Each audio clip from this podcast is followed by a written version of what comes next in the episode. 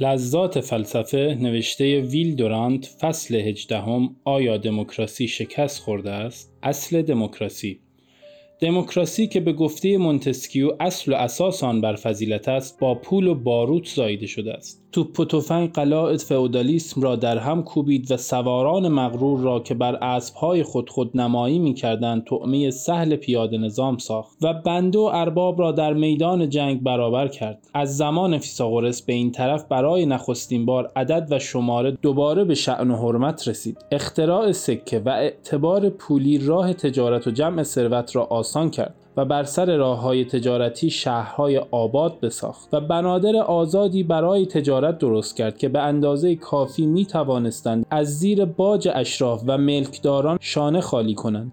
در برابر اشراف زمیندار بیکار طبقه اصناف و کسبه پولدار یا طبقه عامه سر برآورد که برای رسیدن به قدرت سیاسی در خور قدرت اقتصادیش قوقا و سرصدا را انداخت. ولتر و روسو منادیان این تغییر بودند. آنها شعار بسیار با ارزش آزادی و برابری را به دست مردم دادند و طبقه متوسط با آهنگ آن به سوی تفوق سیاسی گام برداشت. آزادی در اصل به معنی آزادی از باج و زورگویی اشراف پولدار بود. برابری در اصل به معنی آن بود که طبقه متوسط در وصول به افتخارات و منافع حکومت با اشراف و روحانیان برابر باشند و برادری هم به زن قوی در اصل به معنی آن بود که صرافان و بازرگانان و قصابان و نانوایان و شمدان سازان به تالار اشراف و روحانیان راه داشته باشند. مقصود از این کلمات درخشان آن نبود که مفاهیم آن بر همه مردان بالغ شامل گردد. چه برسد به زنان؟ کارگران و زنان ساده بایستی دریافته باشند که آنها به حساب نیامدند. روسو پدر نظریه دموکراسی می‌خواست همه زنان و همه مردان بیچیز از قدرت سیاسی محروم باشند و آنها را به حساب مردم نمی آورد قانون اساسی مجلس انقلابی فرانسه سه پنجم تمام مردان بالغ را از حق انتخاب محروم ساخته بود. در قوانین ایالات مختلف همین جمهوری خود ما تا زمان اندرو جکسون یکی از رؤسای جمهور آمریکا برای داشتن حق انتخاب داشتن مقداری ثروت ضروری بود. پس دموکراسی در اصل و در شکل تحول یافته کنونی آن به معنی حکومت طبقه متوسط است. حکومت طبقه بهتر دوم طبقه پس از طبقه اشراف. علل معده دیگر با این علت اصلی اقتصادی همکاری کردند. اصلاح دینی پروتستان راه را برای تقیان اصالت فرد مستور در زیر برادری انسانی دموکراتیک باز کرد. صدای ضربت هایی که دانشمندان و حکما از کوپرنیک تا داروین بر پیکر خرافات وارد آوردند. با صنعت چاپ همه جا پیچید و نتیجه آن شد که مردم به جای اعتقاد سست و ریاکارانه به آخرت به یک فردوس زمینی اعتقاد پیدا کردند. که در آن همه مردم از نابغه و صفیح در سعادت و قدرت به یکسان شرکت کنند. این ایمان ساده ولی همراه با فعالیت بود. انقلاب صنعتی ارزش مردم را در مهارت در کسب و تولید ثروت نهاد نه در نسب نامه هایی که فقط بر بخت و تصادف پایه دارد. مخارج حکومت پادشاهان را مجبور ساخت که با تجار توانگر با ادب بیشتری رفتار کنند و به مجلس عوام قانونگذاری قدرت و حیثیت بیشتری بدهند. همچشمی در میان دسته های برخوردار از مالیات موجب شد که هر اقلیتی به نوبه خود دایره حق انتخاب را توسعه دهد تا ادامه قدرت خود را از آن راه تأمین کند. هنگامی که رؤسا از دایره بیرون رفتند مردم پا به دایره نهادند و آنجا که مردان بیرون رفتند زنان درآمدند اکنون ما همه به گل فرو رفتیم و دخویی لازم است تا بگوید اگر همه به گل فرو رفتند چگونه می توانند یکدیگر را از آن بیرون آورند؟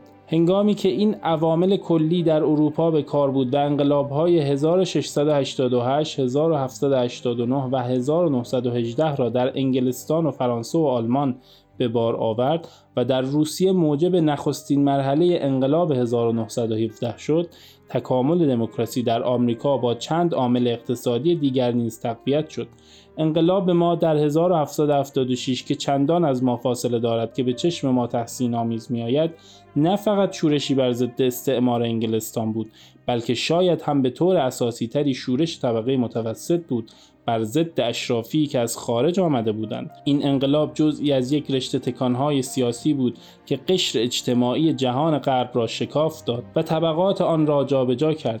اشراف ملکدار را در هم شکست و همه جا به طرز عجیبی حکومت‌های ملی برپا کرد. همچنان که در اروپا پیروزی صرافان بر اشراف با شورش دهقانان و رعایای ستمزده مشتاق آب و خاک و رها شده از باج و خراج تیولداران سهلتر گشت.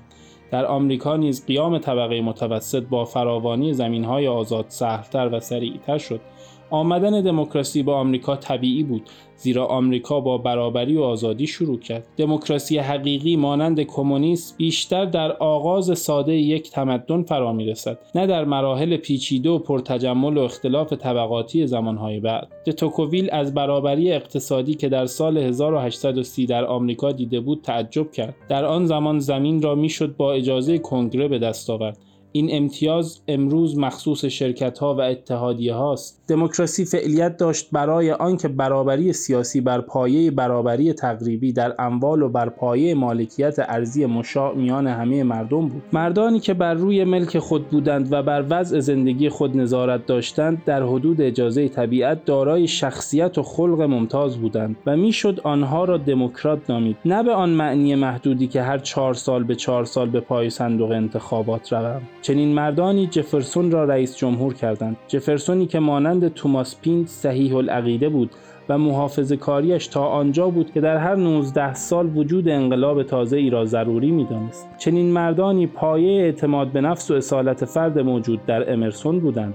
و چنین مردانی بودند که موجب شدند تا ویتمن انسان عادی آمی را بستاید و تمجید کند. چنین مردانی بودند که ساکنان نیو انگلند را به زرنگی اروپایی و فردخواهی و داشتن داوری مستقل مشهور ساختند. این صفات امروز چنان افسانه‌ای به نظر می رسد که انتخاب جفرسون دیگری به ریاست جمهوری آمریکا عوامل ثانوی دیگری نیز ظاهر شد. شکی نیست که آزادی رقابت در نخستین روزهای جمهوری ما مایه دیگری به استقلال شخصیت داد شاید نسبت کارگران ماهر در آن زمان از امروز بیشتر بود زیرا امروز دهاتیان ناآزموده از اروپا به اینجا روی میآورند تا بر عده کارگران بیچاره شهرهای ما بیافزایند در آن روزگار مردان فقط زور بازو نبودند. غرور مهارت در کار اختصاصی استخوانبندی خوی و منش را محکم می کنند و از سلب استقلال فردی جلوگیری می نماید امروزه استقلال فردی به علت یک نواخ شدن تربیت و مطبوعات از میان می رود و نیز شاید در آن زمان دورافتادگی دهات به مردم فرصت می‌داد تا آزاد باشند و دموکراسی را تقویت کنند و این امر بیش از انزوای ما و محصور بودن ما در میان دریاها آزادی و امنیت می بخشد. این عوامل با صدها عوامل دیگر به دموکراسی آمریکا تحقق و واقعیت داد. برای ارتباط با ما آیدی sufi underline couple را در اینستاگرام جستجو کنید.